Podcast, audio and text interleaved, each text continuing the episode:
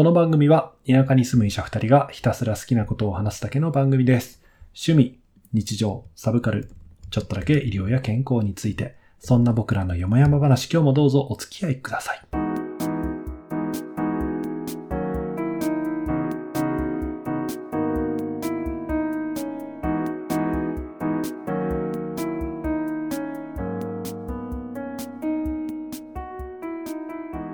田舎ドクター1号のロンです。2号の監督です。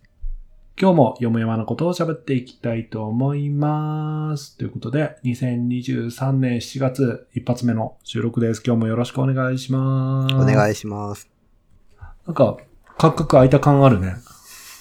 本当？ちょっともう、あの、最近、一日一日あまり認識できてないんだけど、そんな空いたっけ？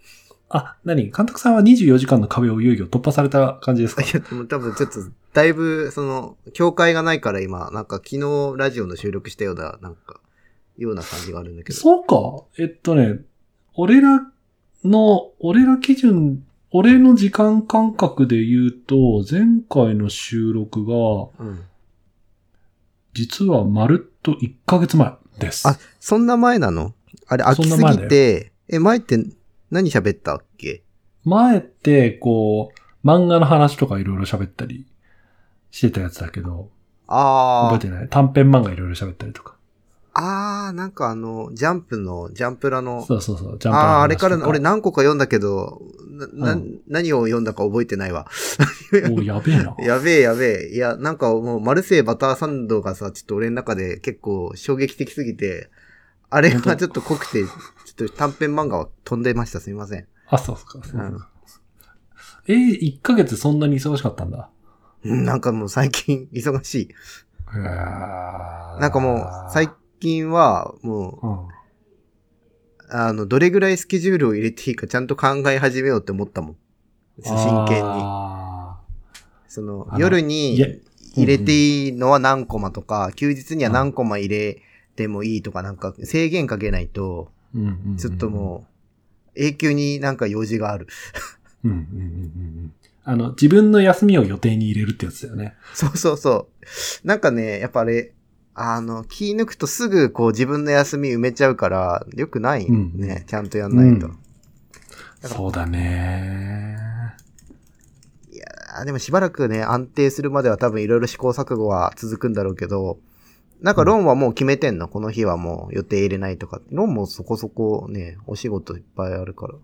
俺ね、週3までにしてる？夜のお仕事は。あー、時間ってさ、決めてる？その何時から？はうん、とか決めてる決めてる。もうね、9時から11時の枠、一枠だけって感じ。あー、素晴らしいね。それ、うんそこ一番いいよね。うん、で、うん11時回って寝ると次の日に影響出るから、絶ー対11時で終わるようにしてる。あー、そっか。その一枠か。どうしても、もね、職業柄ね、俺6時、8時に入ることが何回かあって、うんうんうんそれが、ね、すべてを狂わすんだよね。ねやっぱりどうしても。6時、8時はね、夕飯食べらんないとかね、いろいろ出てくるからね。出てくるうん。でもね、そこ、やっぱり、こう、オンラインの講演会とかで、その、多く一番人が集まるのがそこなんで、みたいな感じで入ったりするから、やっぱりこう、みんなは飯食いながら聞いてんだよな。ああ、まあな、俺の見えないところでな、きっと、くちゃくちゃしながらやってんだろやってるね。だってそうなるとさ、あと、6時、8時で一枠入れて、う。うん、で、8時から10時で一枠入れて、うん下手したら10時、11時とかでもう一枠入ってとかやるでしょ。3枠はない。さすがに。ない 2, 2が限界。2が限界？うん。なんか俺、今までは気づいてなかったけど、夜に3枠入れると、あの、普通の平日の午後と同じ分以上働いてるってことに気づいて。お、すごい天才の発想すじゃん、それ。ごくない？す 夕方6時から夜中の12時まで働くとさ、6時間働けんだよ。やば。やば やば。で、午前も働いて、午後も働いてさ、夜も働夜いてたらも働いたやばくない？え、監督、それさ、うん寝ないでさ、深夜12時からさ、朝6時まで働いたらさ、4倍働けるよ？死ぬわ。頭回らん。そんな。びっくりする。そらハードワーカーだなそんなことはやってないの、もうなんかやっぱさ、依頼があるのはありがたいし、まあ、うん時間帯合わせてくれたりとかも嬉しいけど、う。うんうん。こう自分っていう資源をちゃんとこう維持するための時間も必要だよね、絶対ねい。や、必要、必要。俺、俺は生きているんだぜっていう。そうそうそうそうそう。だだんだんこう仕事を選んでいかないといけないのかなと思ってしまう。うん。あ、そうね。俺、今、働いてる病院でさ、チームメンバーができたからさ、おうあおう自分じゃなくていい講演の依頼とかは、なんかちょっと回したりとかできるくなったから、うん、大変助かってる。あ。いいね。やっぱりそういうのね。うんうん別にね、自分じゃなくてもいいこといっぱいあるもんねうん。。そうそう。で、かつ単価の高い仕事なんかは後輩にこう、回したりとか。逆じゃないのが素晴らしいね。うん、そう。いや、な、だってね、やっぱりこう、お金欲しいしね、みんなね。みんな。お金はつかないんだけど、こう、うん。なんていうの、俺なりの旨味が多いところ、仕事ってあるじゃん。あるあるあるある。昔お世話になったうん。ところからの。俺という存在に対する依頼とあか、こう、これ、なんか教育関係のネタ？その最近 faculty develo- development 関係で、その、どうフィードバックするかとか、うん。なんかそういう話とか依頼を2回ぐらいもらって、これは多分俺、俺が、俺じゃなきゃいけない仕事だと思って、こう単価、こう、関係なく受けたりとかしたり。うん。なんかね、そうそう、やっぱり選ぶのは必要だよね。なんかかんかね。そう。うん。俺は嬉しいのはさ、そんな忙しい監督ちゃんがラジオのためにわざわざ時間取ってくれてるのが嬉しいですよ。ラジオ僕ね、計算したから、あこれで2個も取られてるぞ、月に。いいじゃん、監督。仕事より俺との会話の方が大事だろ？そう、もうプライスレス、プライスレス。そうそうそうそう。だからほん、ほんとその、定期的に監督と喋っていることでコロナ禍を乗り切った感もあるから、俺は。あ、そうなの？あら、本当？嬉しいわん。本当あのコロナの時って、ネットのつながりなかったら、多分しもっときつかったと思うんだよね。振り返ってみると。そうなの？そうか、そうか。うん。あ、だってそれはあれじゃないの？一人診療所だったからじゃない？多分。あ、まあまあ。まあ、一応ね、所長がいる二人診療所だったから、所長とはあ、話で二きたけど。人診療所か。うんでもやっぱりこう、でポジション的に、こう似たような同世代と話ができる機会って全然なかったから。俺もそこはそうだね。確かに。うんいや、それは多分辛いと思う。なんか一人しか、なんていうの、周りに同年代がすごい少ないっていうのは。うんうん。だから、もう本当にオンラインのつながりがないと逆にこういう話ができないとかっていう環境に俺はいたから、今ね、その居場所とかつながりとか結構なんか、うん熱いワードになってきてるけど、うんう。ん、オンラインが、オンラインもやっぱ大事だよな、ってこう、思ったりするな、でもなんかそのつながり感があるのは、その、その前に直接会って連絡取っているっていうか、会って喋ってる時間があるから、オンラインでも似たようなものをやっぱ感じられるっていうのはあると思あー。これさ、面白いのがさ、俺さ、うん。いくつか自分のそのサードスペースみたいなの何個かあるけど、う。うんうん。オンラインでしか発生してなくてずっとオンラインで続いてるの2個ぐらいある。あ、まあ、継続はするんだけどね。なんかこ全く会ったことない。オンラインでしか会ったことないし、リアルで会ったことないけど、なんか、こう、場所として確保してるところはあるう、何年ぐらい続いてんの？それって。な。えーっと、一つは3年ぐらいで、もう一つは田舎にいた時からだから、6、7年ぐらいじゃない？うーん。でもその間に直接会ったりはしてないの？うん。まあ、前回の学会の時に初めて会ったぐらいか。あ、え、そんなレベルなんだ。そんな感じだねあ、じゃあ、珍しいね。うん。へえ。なんか、多分これ、適性、特性みたいなのはあるんだろうけど、きっとね。あの、心理的安全性がオンラインでも確保できる人とそうじゃない人とみたいな、なんか、向き不向きみたいな。いや、現代っ子か現代っ子じゃないかじゃない。いえ、俺現代っ子。いや、いや、そうなんじゃないの。そのレネットに、なんていうのかな。こう、親和性のある関係性の作り方において。うん。なんということでしょう。俺は時代の長寿だったわけだ。いやもうあれおじさんになってくるともうあの直接会ってない関係性ってなんかこう、なんていうのかな、こう、質量が伴わないみたいな感じになってる。おー質量が伴わない。あーなるほどね。まあ確かにね、あの、向こう側で VTuber 喋ってるのと区別つかないかもしれないしね。うん。いやなんか、まあその継続はできるんだけど、なんかやっぱエネルギーが1.2倍ぐらいかかってる気がする。なんとなく。その。維持のためにとかね。うんなんかこう、やっぱより意識的になんないと、あの、消失しそうになる。うーん、うん、うん、うん。それはあるかもしれないね。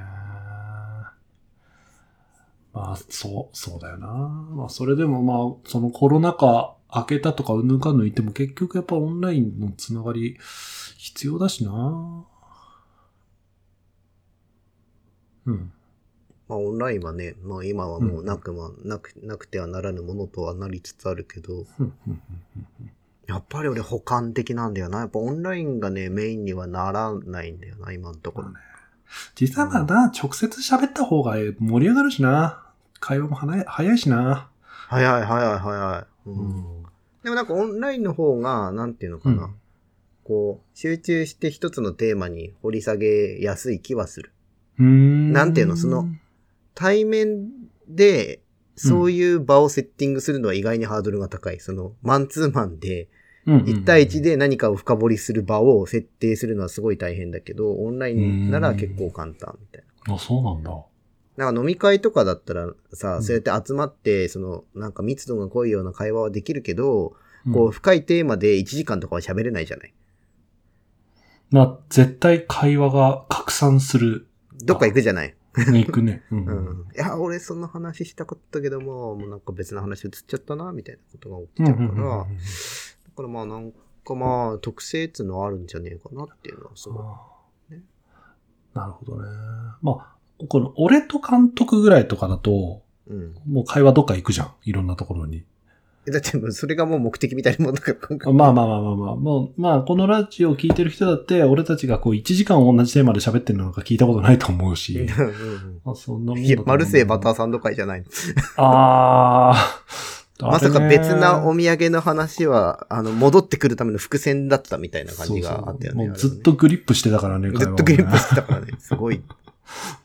あ、なんかさ、今のワンテーマってあれだよね、多分あの、複数人いるとさ、普通飲み会だと2とか3とかでこう分裂してこう、で、またその分裂が繋がったりとか、なんか、有機的にこう、会話のメンバーが変わったりみたいなのあるけど、うんオンラインだとそれがないから、ブレイクアウトしない限りは、うんうんうん逆に会話がずれにくいみたいなのと関係するのかなとかって思って今聞いてた。ああ、まあ確かに火星があると思う。うんその、オンラインってどうしてもそのテレプレゼンスじゃないじゃないなんていうのかな。こう、待って待って待って待って、英語使わないで、英語使わないで。何テレプレゼンスって。テレプレゼンスっていう技術があって、遠隔地でそこに存在しているかのように、えっ、と、する技術みたいなのが、あの、織姫とかっていうロボットがあったりするんだけど、あれでしょ？あの、こう、あの、手、手に、手にこう収まるぐらいの機械でブンってやって、そうそうそうそう。ホログラムがブンって上がって、それちょっと違うやつ。あスターウォーズとかでね、やつ違う。それ今似たやつあるよね。あの AI のね、ホログラムのやつが出る。今、ボトルみたいなやつ。絆愛が出てくるみたいなやつだよね。なんか、あったよね。ボトルに出てくるやつ。ないではないけ、うん、けど、もうあるあるある。で、ちゃんと中の、にチャット GPT 系の AI が入ってるから、うん会話ができる、そのうんうんう 3D んアバター、アバターじゃねえんだよな、もううんうんうん AI キャラみたいなのあるけど、それと別に、なんかあの、なんていうのかな。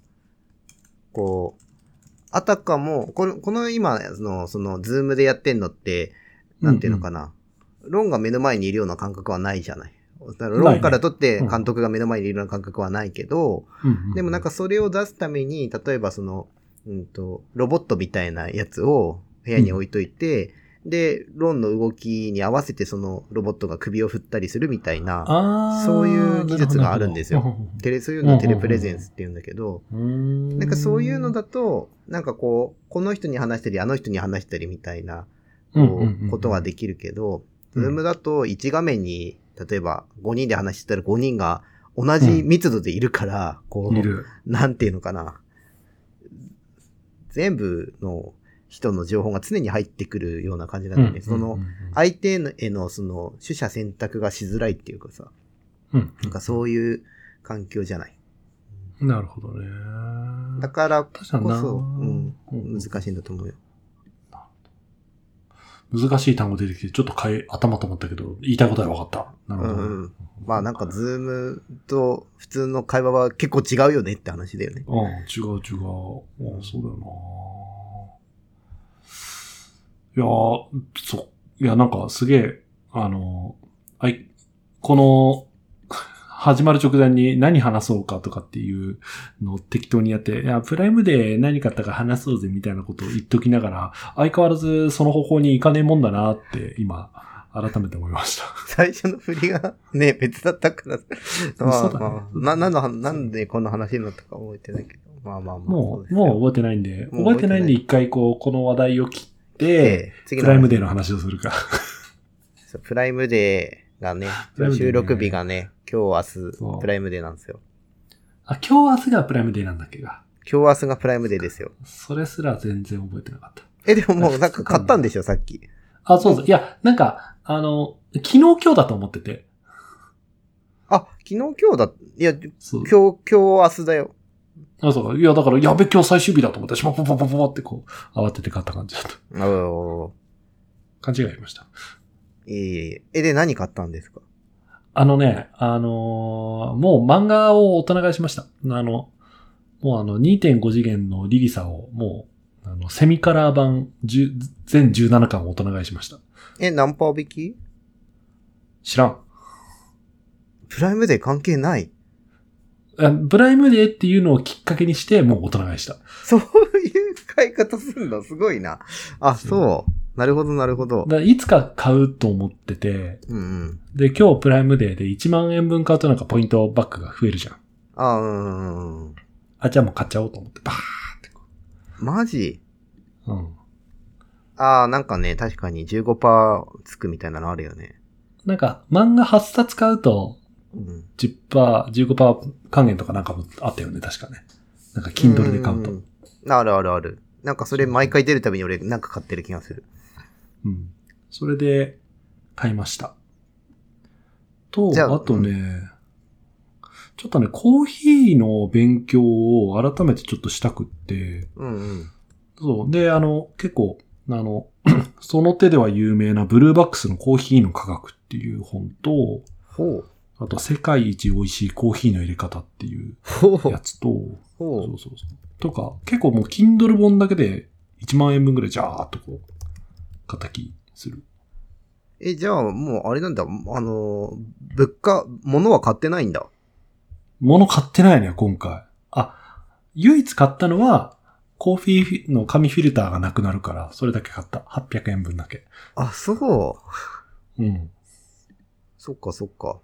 なんかてっきり、なんか、あの、物をしこたまもう買ったのかと思った。まあ、まあ、買ったっちゃ買ったよね。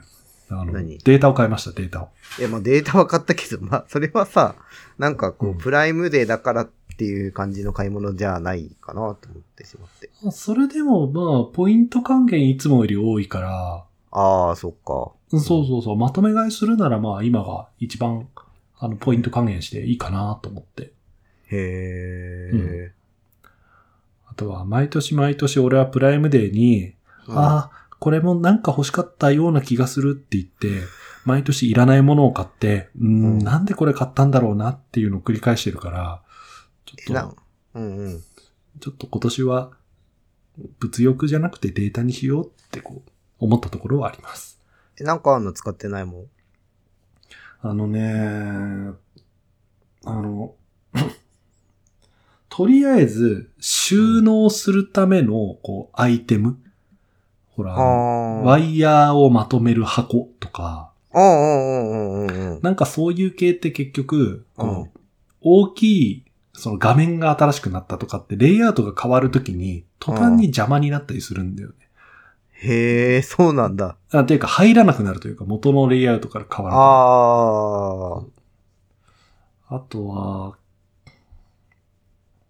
筆箱、その時欲しかった、あ、ちょっとなんかケーブルまとめるなんか袋とかあったらいいなとか思思って買っても、うんうん。なんか、見た目のかっこよさに惹かれて衝動買いしてるから、うんうん、実用的じゃなかったとか、あー、なるほどね。そうそうそう。だから結局ね、プライムデーの時に思いつきで買うから、うんうん実際にこう、実生活にフィットしないアイテムを買っちゃうことが多くって、あーあーあーなんかね、うん。やっぱダメだよ。踊らされちゃ主に収納ものなんだ。じゃあ買うう。の。結構ね、収納で失敗することは俺は多いな。へえ。え、うち、今回ペットボトル系をめっちゃ買うんだけど、そういうの買わないの？ペットボトル、炭、何？炭酸水とか？うん。ああ、消耗品ってことか。そう。炭酸水3割引きだし、プロテインも安いし。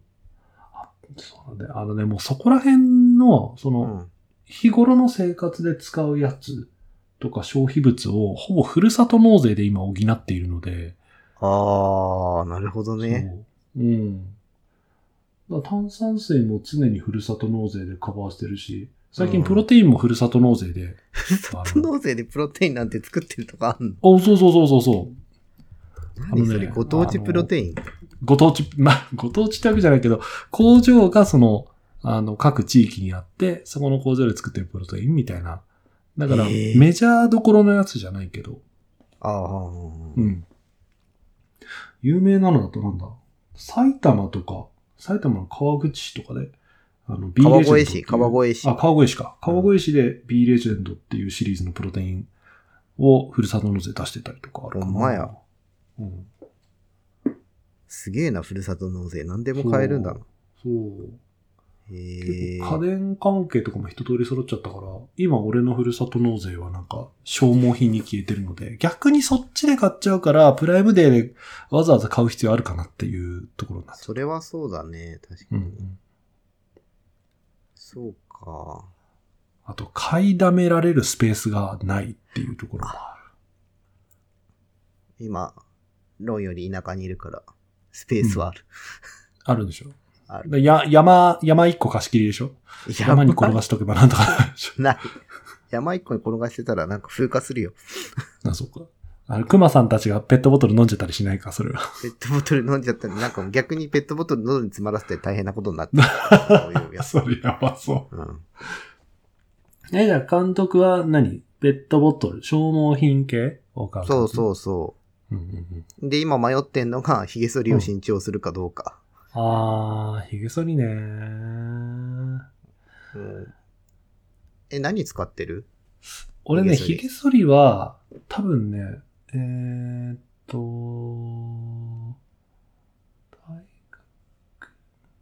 研修医になった時に、俺ね、ラムダッシュ好きなのよ。あー、はい。あのパ、ナ、パナソニックだっけ？そうそう、あのね、ブラウンとかの、あの、うん。丸い、こう、髭剃り。フィリップス、フィリップス。フィリップスみたいな。うんフィリップスとかブラウンとか、なんかの、うん。上の部分が3つの丸とかついて、ウィーとかってやつ、うんあれ苦手で、なんかこう、どう、どう当てていいかわからないみたいな、なんか、それで結局、なんかいわゆる昔ながらのこう、あのこう、あのー形の説明わかんないけど、ラムダッシュみたいな形が一番俺は使いやすくて。で、俺は髭剃りの買い替えるタイミングがわからなくて、ももう7年ぐらいずっとそれを使ってる。7年は長い。いや、でも俺もそんぐらい。あれだよもちろんあの、内場とか外場とかは定期的に変えてるよ。俺変えてない。あ、変えてないんだ、監督。1回、一回か2回変えて、うん。それ以降は、うん。そのまんま。あ、本当？あの、あのね俺はフィリップスなんだけど、あのね、それ変えるだけでね、全然使えるよ。って思ったの。そしたら、俺が使ってる髭剃りも、使いすぎてて、替え刃が、うもう販売停止になってて、あ、それプレミアがついて。て2万、2万3000円かかる。それは、残念だけど買い替えだね。そうだよね。うんえ、なんか中国製のだとまだあるんだけど、なんか、果たしてそれは、うん、信頼はできるのかどうかがわからず。うん確かにね。いや、だから俺は今ラムダッシュにするのか、それこそフィリップスを続けるのかで迷ってて。で、フィリップスはその肌に優しいっていうので買ったんだけど、うん、うん。おっしゃる通りあの、髭が反れてんだか反れてんだかよくわかんないんだよ。うん。何回も同じところに処理処理やってて、なんか気づくと、反れてるみたいな。それ勢いがねうん、ない、勢いは全然ないわけ、なんか。だからなんかちょっと、その、ブラウンとか、ラムダッシュもいいのかなって思ってんだけど、なんか、痛くなったりしない？それが一番気になってる。いや、あんまり、うん、まあもちろんその吹き出物のところをチュンってやったら、ちょっと血出たりとかはあるけど、うんうんうんうん。でも全然、うん。ラムダッシュで痛めたことはないよ。えー、じゃあラムダッシュにしようか、な。たたださ、たださ、俺の肌さ、比較的その、リンゴみたいな硬さしてるけどさ、監督ちゃんほら、も、あれじゃん、桃みたいな柔らかさだからさ、牛皮、牛皮みたいな感じだよね。牛、そうね。プルプル系だから。牛側じゃなくて、あの、雪見大福包んでるようなやつね。そうね。あの、わらび餅でしょ。わらび餅みたいな。だからそこ大丈夫かなって思ったりはする。どうするなんか、こう、薄くそがれていって、なんか。いや、これさ、髭剃り難しいのさ、試し剃りさせてほしいんだよな。いや、ほんとそうなんだよね。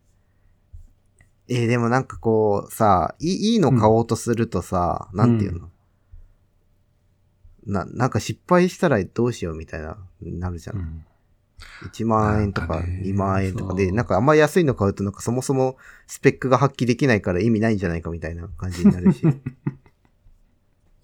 もうさ、歯の枚数とかもどんどん増えてくもんな。俺、なんかその当時最先端の5枚、5枚刃っていうの買ったけど、今もう6枚刃だしな。フィリップスなんて72枚刃とかだよ。わけすわからん。げえじゃん。72ってすげえじゃん。意味わからんがな。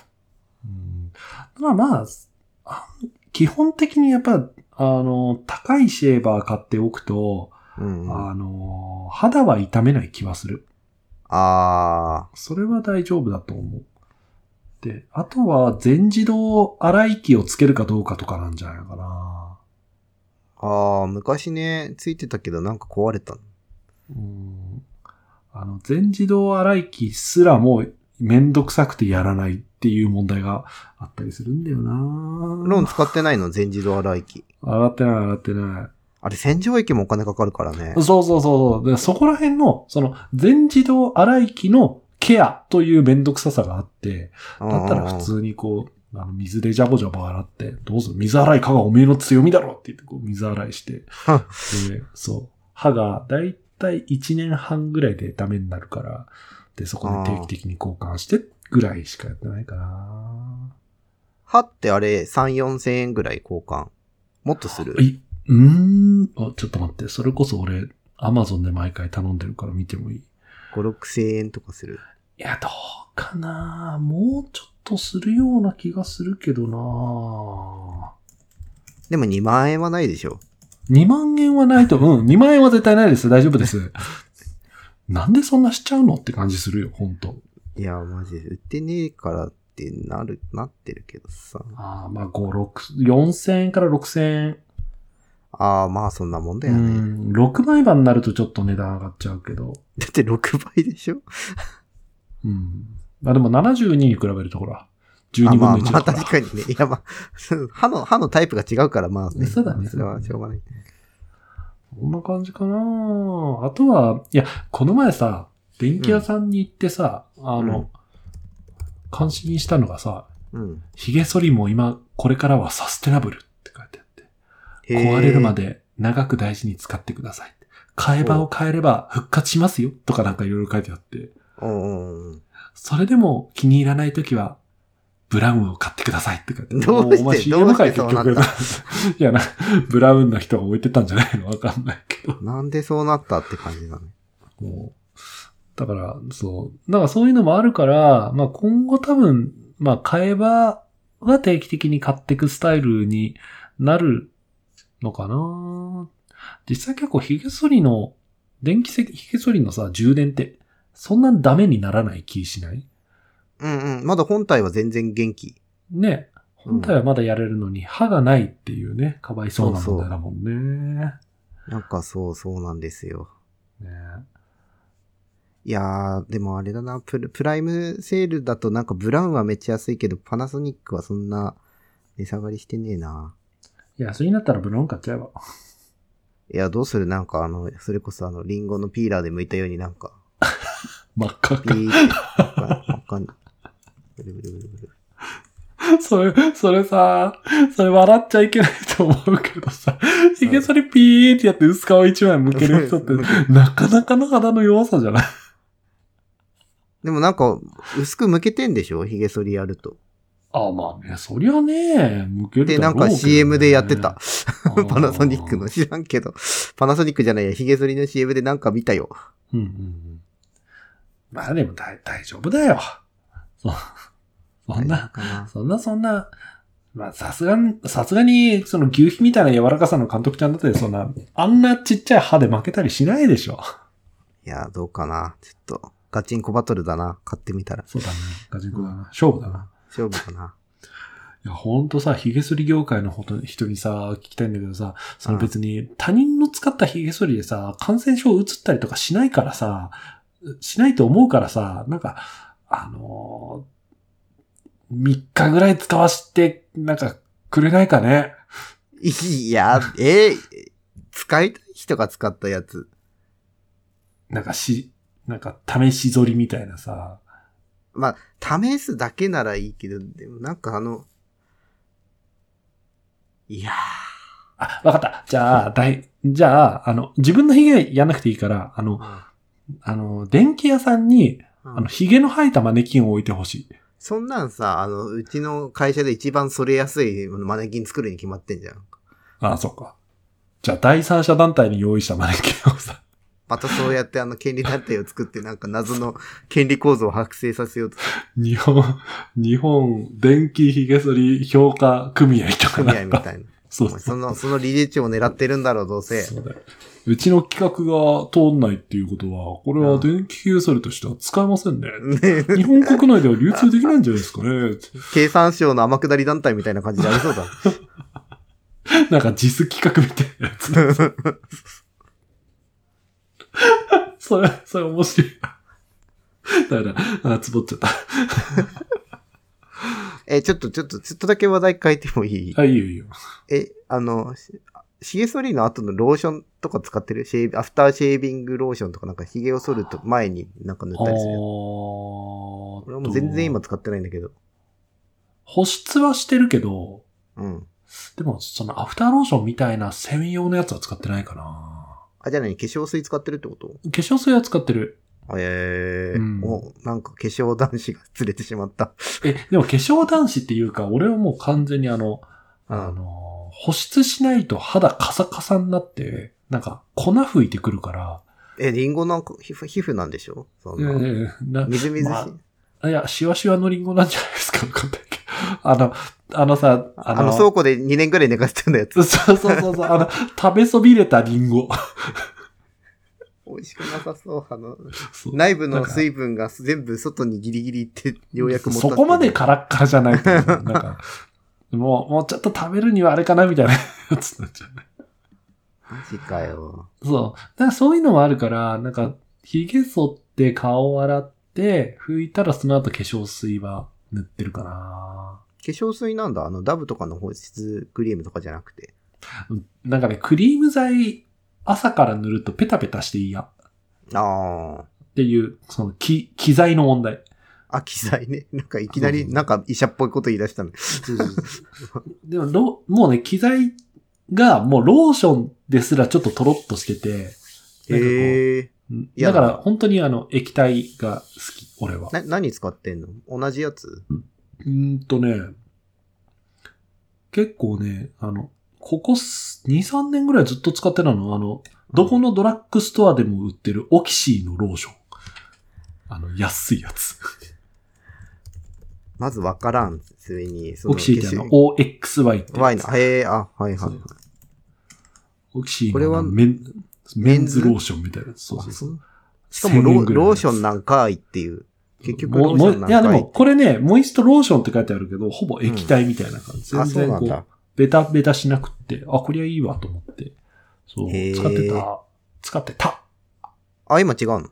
そう。あこの前ちょっとなんか、あのーあーあれは何でもらったんだったかなちょっとあの家族から、うんあの、ちょっとあの、ポイント貯まったから、あんた少しいいの使いなさいよって言って、うん。こう、3000円ぐらいの、あの、イオンで売ってたやつを、こう、プレゼントしてもらって。だがしかし何かはわからない。そうそうそう。俺もちょっと、メーカーって言われると、うーん、黒いやうんつみたいな、それしか言えない。いっぱいある。そうぐらいかな。ただ、寝る前は、あの、少しトロッとしたやつの方が保湿力高いから、ローションからクリームぐらいのあの中間ぐらいのやつ使ってるかああ。な。なんか。少し伸びのいいクリームみたいなやつ。はいはいはい。オキシ？それも。それはね、オキシーじゃなくって、なんか、うんと、あ、名前出てこない、あのね、こう、価格 .com で調べたときに評判の良かった、ちょっとこう、あの、いい匂いのするやつ。知らんかな。あの名前が出てこない。なんかカルバンクラインみたいな、なんかそういう、なんか4文字4文字みたいな名前だったと思うけど、うん、出てこない。ちょっともう、難しいね、それはね。そう。まあ、まあ、なんで、こう、俺全然見た目とか全く気にしてないけど、単純に痒くなるとか、粉を吹くとか、そういうのの予防のためだけに保湿はしてるよっていう話。なんか、あの、もう、なんか医学的な感じになって、なんか、なんか実利的な問題で。ヒルドイドローションでもよかったんじゃないかみたいな感じになって。まあね、ただ、ほら、処方しなきゃいけないからさ、それ。まあね、確かにね。自分の保湿のために処方するってなんか、それは、なんか俺のプロフェッショナリズムに反する。あ、それして、多分処方してくれないと思う、皮膚科の先生。ちょっとそれは自分で買ってください。ですよね。ですよね、ってっちゃう。例えばさ、市販品のさ、いいところってさ、やっぱ香りだと俺思うね。ああ、なんか使っててこう、気分が上がるっていうそうか。そうそうそうそうそう、うやっぱりこう、あの、いい香りのするハンドクリームが女性受けするのもよくわかる。なんかこう、さっぱり。なんか今使ってるやつはさ、なんだっけ、あの、ジントニ、ジンの香り付けとかに使うのってなんだっけ？え、ジュニパーベリみたいな、なんかそういう系の匂いがして、ーう結構こう、ーん。辛めのさっぱり系の匂いで、結構気に入ってるんだよね。あ、そうなんだ。刺激はないの？そんなに。ないね、そいつは。あ、へえ。うん。まあ、医局に置いて使ってるけど、もうちょうどいい感じ。とかって言ってメーカーわかんねえんだぜ。困っちゃうよななんかね、こう、すごいこう、宣伝をしそうな感じだけど、全くこう、あの、購入には繋がらないっていう。思い出したら言うよ。うんえ、ね監督どうしてんの？そこら辺のローションとかって。いや、もうなんか俺は、髭剃りは全然使ってないけど、うん。あの、なんかいろいろね、化粧水とかもため、いろいろでもないけど、なんかアフターシェービングローションとかも塗ったりとかいろいろやったけど、あの、究極はなんかあの、UV カット、UV の、なんていうの？日焼け止めうん。がちゃんと塗れた方がいいなっていうところに俺は落ち着いたの。でも日焼け止め塗るのめんどくさいから、そのオールインワンで化粧水も乳液も日焼け止めも入ってるみたいなやつを探して、はあで、なんか、それを朝だけ塗ってる感じ。へえ。そんなに日焼けしたくない？いや、なんかね、俺シミがあるんだよ、実は。ええ牛皮にシミがあるんですか？牛皮にシミがあるの、カビてるみたいな感じで一応。カビてんじゃん。でさ、いや、なんかビタミン D 超の。面白い、それ。今日は降ってる低いな、ロー君。うん ビタミン D がね、足りないんだよね。ビタミン、ビタミン C が足りないとかって言われる。だからなんかメラノ、メラノ、なんか黄色い化粧品があるんだよね、女性用の。ビタミン C がめっちゃ入ってるやつで。うーんそれこそ、あ、の、どこの、あの、ドラッグストアでも買えるやつ。あれを最初塗ってたりとかしたんだけど、まあ、まあもうできたもんは変わんないじゃんと思って。まあな。うんただね、ちょっと若干気になるのが若干隆起してきたところが、これはこれはむしろ悪性なんじゃないかってたまに一瞬思ってしまうけど。そうだね。うんお医者さんに行った方がいいんじゃない？まあ今いや、だいもう変わってないから、もう。のあ、そうか。そう、それから動いてないから。なるほど。で、やっぱりこれ以上増やさないためにも、うんちゃんと紫外線のケアもした方がいいかなって思思ったわけですよ。やっぱり医学的な理由だね。まあだって紫外線皮膚がんのリスクだからねって。うんうんやっぱうんうん気になるよね、そこら辺。リアルなところだよな、そこら辺やな。でもね、オールインワンは、なんか、やってる感があるから便利だよ。そのクリうんうんうんームでうんあんまベタつかないし。うん。だから結局さ、成分なんかさ、塗ってもよくわかんねえからさ、ね、なんかぬ塗り心地みたいなところそうそうそう大事だよね。あの、その文字を信じるって意味では、あれだよね、うんあのお、お経と同じ感じ。まあ、呪文とかお経とかね。そうそう、呪文とかまじないに近い。だから、だからもう、もうそれに関しては正直俺は勉強してないからもう何でもいい。大事なのは、こう、テクスチャーとうんうんあの匂い。もうこれに尽きる大事に気がする。そうそうそう。だから結局は直感みたいなところに。そうなんだよね。でね、調べたら出た出た。何？何？あの、クワトロボタニコっていうやつだった。で、ライムとブラックベリーだって。全然ジントニックじゃない。ライムか？で、うん、そうそうそうそう。だ多分、俺はこのライムの部分にジントニックを感じてるんじゃないの？ジンじゃねえし、トニックだし。みたいな トニトニックでもねえし、ジンでもトニックでもなくて、ライムか。た、えー垂らしたやつ。おしゃれおしゃれ。なんか入れ物が。ヘレモノはね、こうね。あでもこれねねやっぱね、ボトルタイプってね、いいよね。あいい、いい。あの、押せば出る。そう。超楽楽。す楽げえ楽。で、なんか、こいつね、なんかね、あの、ボディミルクとか言ってるけど、全然伸びる。伸びるしへ、ペタペタしないから、なんか思ったよりいい感じ。いい匂いすんの？やっぱいいうんよね。、匂い良かった。へえ。やっぱそこだよね。いい匂いするの。うんなんか気分が上がるみたいうん。いい匂い大事だよね。本当になんか、いや、監督とまさか保湿の話をするとは思わなかった。な。いやー、ほんとだよ。ちなみに俺の使ってるクリームはこれだよ。マニフィークっていう、もう、もう謎だよね。うんうんもう知らんがな、みたいな。本当のこの瓶。すごいなんかさ、このマニフィークの文字、あれだね、ポケモンのアンノーンみたいな感じ知らない。おしゃれすぎて。いや、なんか旅行に持ってくと、えーあの、うん漏れなく、あの、隙間からあの、クリームがたまに漏れてるっていう、なんか素敵な。そんなん進めんじゃないよ。あ、もう旅行には持ってかない。こういうのってさ、やっぱりこう、壺なんだね。ボトルじゃないんだね。あ、うん、そうなのよ。それがめんどくさくて。ねあえ。もう、やっぱプッシュが一番最高。そうだね。日焼け止めプッシュってあんのかな？こういうオールインワン。あ、日焼け止めプッシュある。俺今それ使ってる腕と本かは。当えーあ、オールインワンじゃないけど、日焼け止め単体のプッシュはある。えー日焼け止めか。したことないないや、なんかもう、俺、将来の、なんか、色素沈着とか、あの、うん。皮膚がんリスクをもう今から気にしてきてるから、か監督白人だもんな。うん、本当もう、弱いんですよ。もう日光、天敵。うん。弱そうう。んもう見た目見た目が弱そうだもんだって。もう太陽の元に出てたらもう、あの、10分も20分も持たない、多分。溶けるもんね溶ける、溶ける。牛皮溶けちゃう。いやーラジオで全く伝わらない監督の見た目の情報を話すっていうね。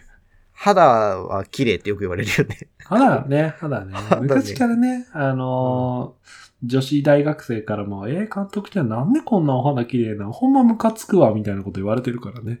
うん。何もやってないよ、みたいなことを言ってた。超でもね、あのね、大事なのは、その何もやってないよ、じゃなくて、肌が綺麗なうちからちゃんと何かをすること。あ、そう。聞いてますか？特に UV 聞いてるね。あの、10代、20代の皆さんね、ほんとね。もう、あの、若さにね、あの、甘えちゃいけない。もう、せっせと UV を塗る。すごい大事。ほんとなそう。でき、予防が大事だからね、やっぱね。うんまあね。やっぱこう、大腸ポリープできたうちに潰しておくみたいな、そんな感じですよね、結局ね。癌になる前に潰せっていうね。あの、医療、医療、医療過剰、過剰医療、感情 医療で。いや、大丈夫。あの、適切な大きさでちゃんと。大きさでまだでそうそうそう。そうあれ多分さ、でも俺思うんだけど、患者さんは納得しないよねって俺は思う、いつも。あれ聞いてて。ああ、まだ大丈夫ですよって。だって10ミリにならないと取んなくても意味ないですからって言われて、であの、2、3年後言ったら、あ、そろそろ取りましょうとかって言われるけど、じゃあもう前回取っとけよって多分思ってる人いると思う。うん言われる。外来でも、こうで、腹の中、俺の腹の中に出来物ができてるっていうのがもう怖くてしょうがないから、先生取ってけろみたいなことはうん言われる。嫌じゃない？だって俺胆のポリープあるかもって言われた時って2、3日ちょっとなんかなんかもやもやしたもん。あ、本当？そうか。1ミリ、1ミリだけどね、みたいなこと言われて。胆のポリープ。お俺ね、そういう時なんか、あのー消化器の先生から教えてもらったのは、やっぱりうん。あまりに小さすぎると、やっぱ今の医療、医療の限限界点というか、うんやっぱりこう安全に取れる大きさじゃないんだっていうのは、やっぱり話してる。なるほどね。そう。ななるほどだね。潰すことはできるけど、穴開いたりとかのリスクが高いから、うん安全に取るにはやっぱりある程度の大きさが必要なんですよっていう。だから、あの、心配だとは思うけど、こあの、こう、その大きさになったらすぐ対応できるように定期的に自分のを見せてもらうので、一緒に頑張りましょうね、みたいな、そんな言葉を教えてもらった。もらった。その説明もらった。ありがとう。ん使ってください。使おう、使おう。いや、多分取れる、取れるっていうか焼けるんだけどな、とかって心の中で思いつつ。そうそうそうそうそうそう。ただ、やっぱね、あの、焼却よりはやっぱ切除の方が、ちゃんと取った方がね。うん。もちろん。うんやっぱりあの、焼焼却だと、その、焼却した奥の方から生えてくるとかっていうのも十分あり得るからね。うん結局もう、また来年見なきゃいけないから。そうそうそう。どちらにしろね。。ねいやーそうだ、そんな、突然の内視鏡は相変わらず、話がポロポロ飛ぶよ、ポロロ飛ぶよ、本当に。ねえ。どうすかね。いや、あれなんだよな。あの、ほら、あの、うん。あた、皆さんも頭から離れないマルセイバターサンドの話をしたのの、こう、こう、プライベートなコメントで、あの、マルセイバターサンド分かったから、あの、うん全国の他のお土産の話をしてくださいみたいなこともなんか言われたんだよな。言われた。も問題は残り時間が思ったより短い中で13 行くかどうかっていう。これね、悩むね。じ、次回、次回やる？なんか ?10 ちょっ分ちょっととこう、で話す？スキンケアとかなん、なん、なんていうの、こう、その中にいきなりこう、あの、萩の月とか入ってくるとちょっとこう、ロンのタイトル付けがダメないんじゃない？あ、そうね。いやね、タイトル付けね、結構大事っぽいんだよ、やっぱり。ああ。え、だって医者かける、今日医者かける、このままだと医者かける男性化粧品とかになるでしょ？よくわかんまあ。医者かけるプライムデーか、医者かける、あの、メンズスキンケアかどっちかだろうねスキンケアだよね。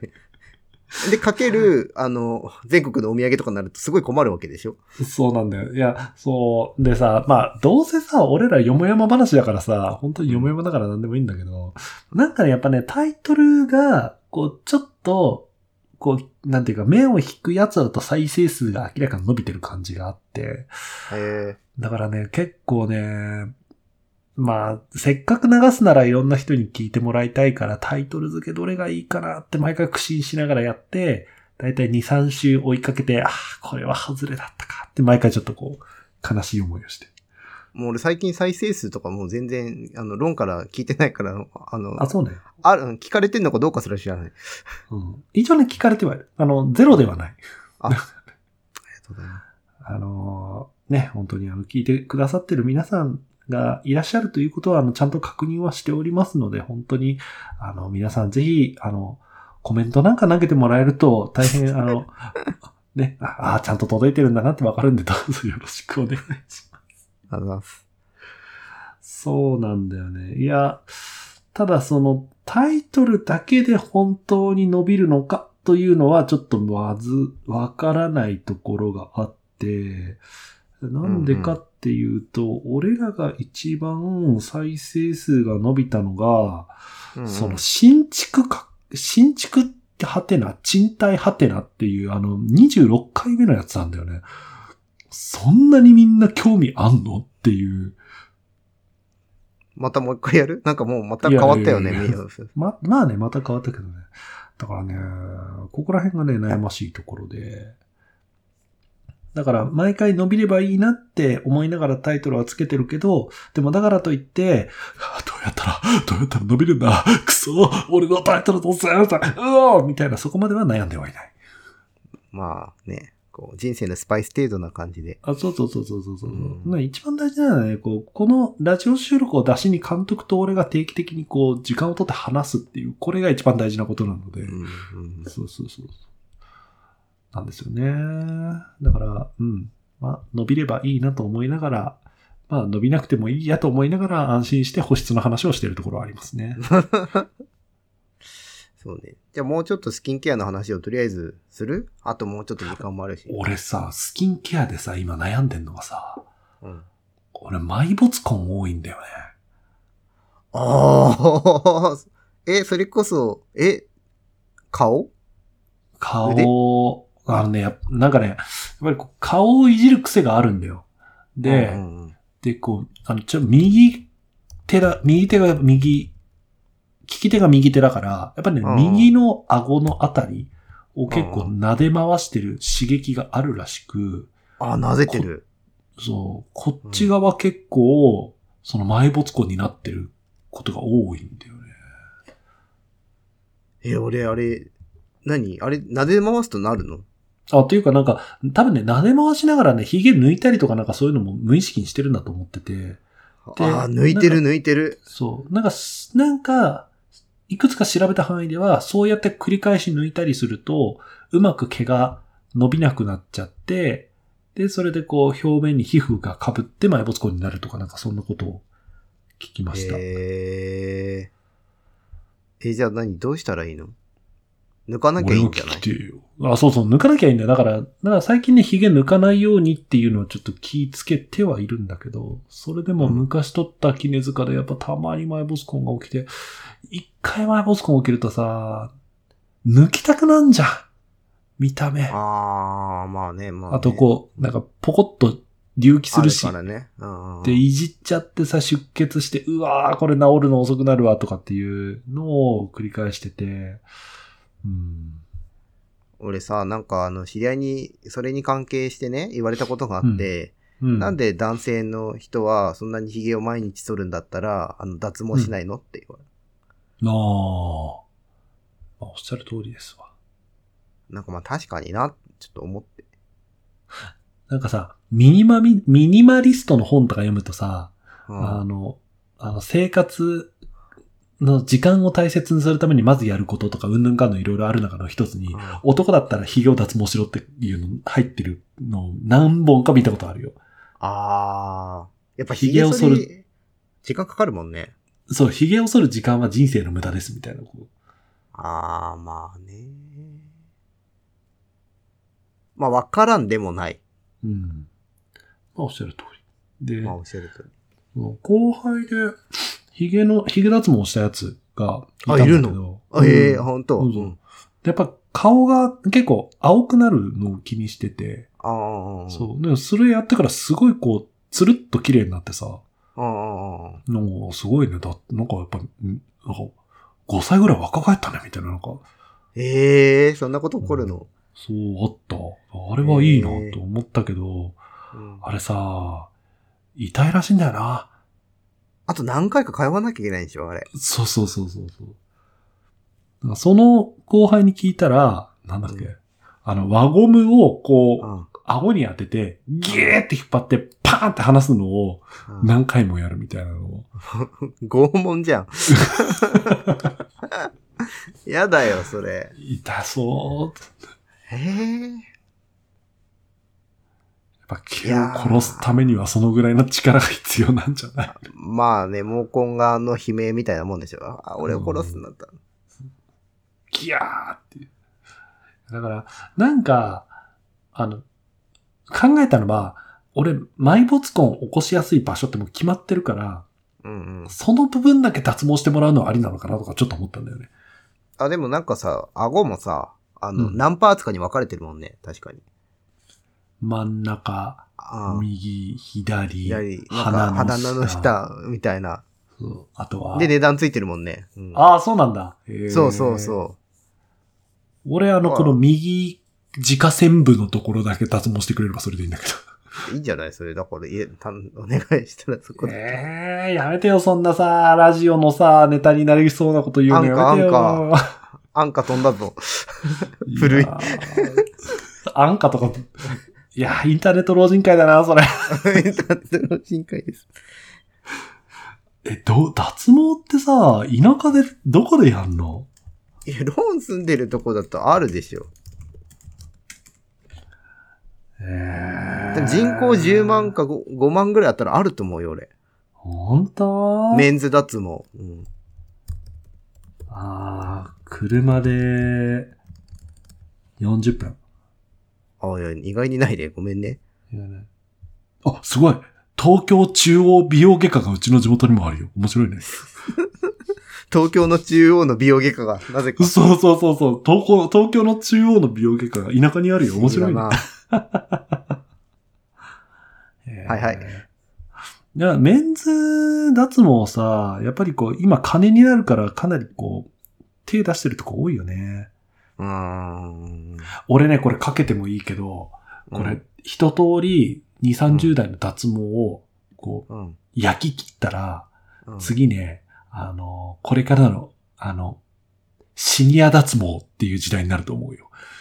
いや、俺さ、ちょっと若干さ、微妙に迷ってんだけど聞いてもらってもいい？いいよ。う？んなんか自分がさ、高齢者になってさ、うん。もし、特養とか入ったとすんじゃん。うんうんうん。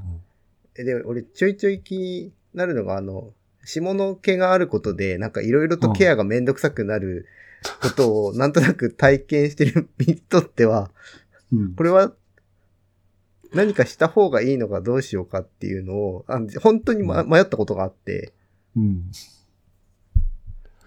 先生どう、まあどう思います？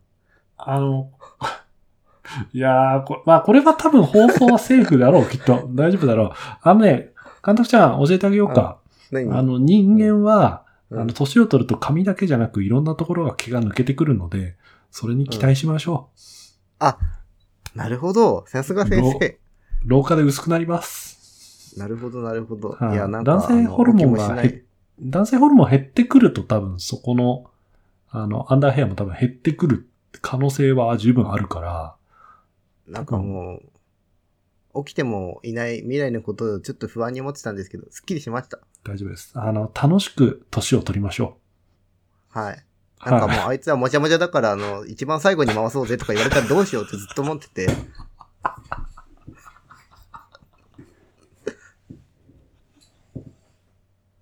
やめろよ、そういうの。はい、じゃあね、か、監督さん今日お風呂入りますよね。え？あ、監督さん一番最後？えどうしてですか新庄お前聞いてねえのかよ。みたいな。ちょっともじゃもじゃだから、処理が大変なんだよ。そうだ。後で風呂がさ、湯船汚くなっちゃうからさ、監督さん一番最後なんだよ。みたいないや、なんかそうなる前にこう、脱毛しとけばいいのかと思って。まあ別に止めやしねえけどさ。うん。まあ、そういうレベルだよね。まあまあまあ。いや、うんちょっと安心した。それにかけよう。メンズ、メンズサロンでアイラインのところを手入れしてくれるかとりあえず聞いてみたらいいんじゃない いや、それはあるんだよ、実際。あ、そうなの。だからいや今シニア脱毛って言われた時にその話かと思って。ああ、さすがねさすがロンさん時代を先取ってるみたいな。おおやったやった。だって脱毛ってほら、一回やったら終わりじゃん。うんうん。そう、だから結局、こう、経営として維持するためには常に集客をしなきゃいけないわけで。まあいけない。そうそうでもほら、解放文脈だとやっぱ髭剃りとかさ、あずっと最後までケアで残って、やっぱそれはすごい大変だから、なんかそういう意味で、これなんか、ねあ、どうなんだろうと思って。髭剃りななんて、いうの、うん、髭剃りっていう行為そのものは結構昔からやってて、記憶に、その、記憶に残るうんうんうんうん。から、だかうんら、うん、なんだろう、こう、高齢者にこういろいろやってもらうっていう意味では、すごくうんうん。大事な行為なのかなって思うんだよね。なんかもちろんあれだよ。あの、なんか入った人を全員、なんかやれとかってそういう意味じゃなくて、なんかこう、年取ってくるにつれてなんか、エチケットですみたいなこと言われたら、どう、どうしようと思って、そうね。ちょっとね、不安に思ってたんですよ。なるほど。じゃあ、そんな監督ちゃんが、あの、将来ね、年寄りになった時に、このラジオが続いてたら、ぜひね、そのお話をしましょもう本当もう戦々恐々として、はい、そうします。う。何の話だよ。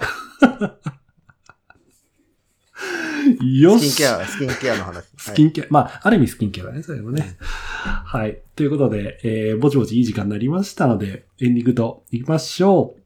今日も僕らのよもやま話にお付き合いいただきありがとうございました。皆様からの温かい感想、お便りを募集しています。Twitter のダイレクトメールとか、ピーイングとかから投稿してください。Twitter アカウントは、アットマーク、田舎ドクターズです。お待ちしております。じゃあ、全国お土産話はまた次回ということで、皆さんの好きなお土産とかあればぜひ、コメントで送ってください。いいね。何でもいいんでコメントください。それでは皆様またお耳にかかりたいと思います。バイバーイ。バイバイ。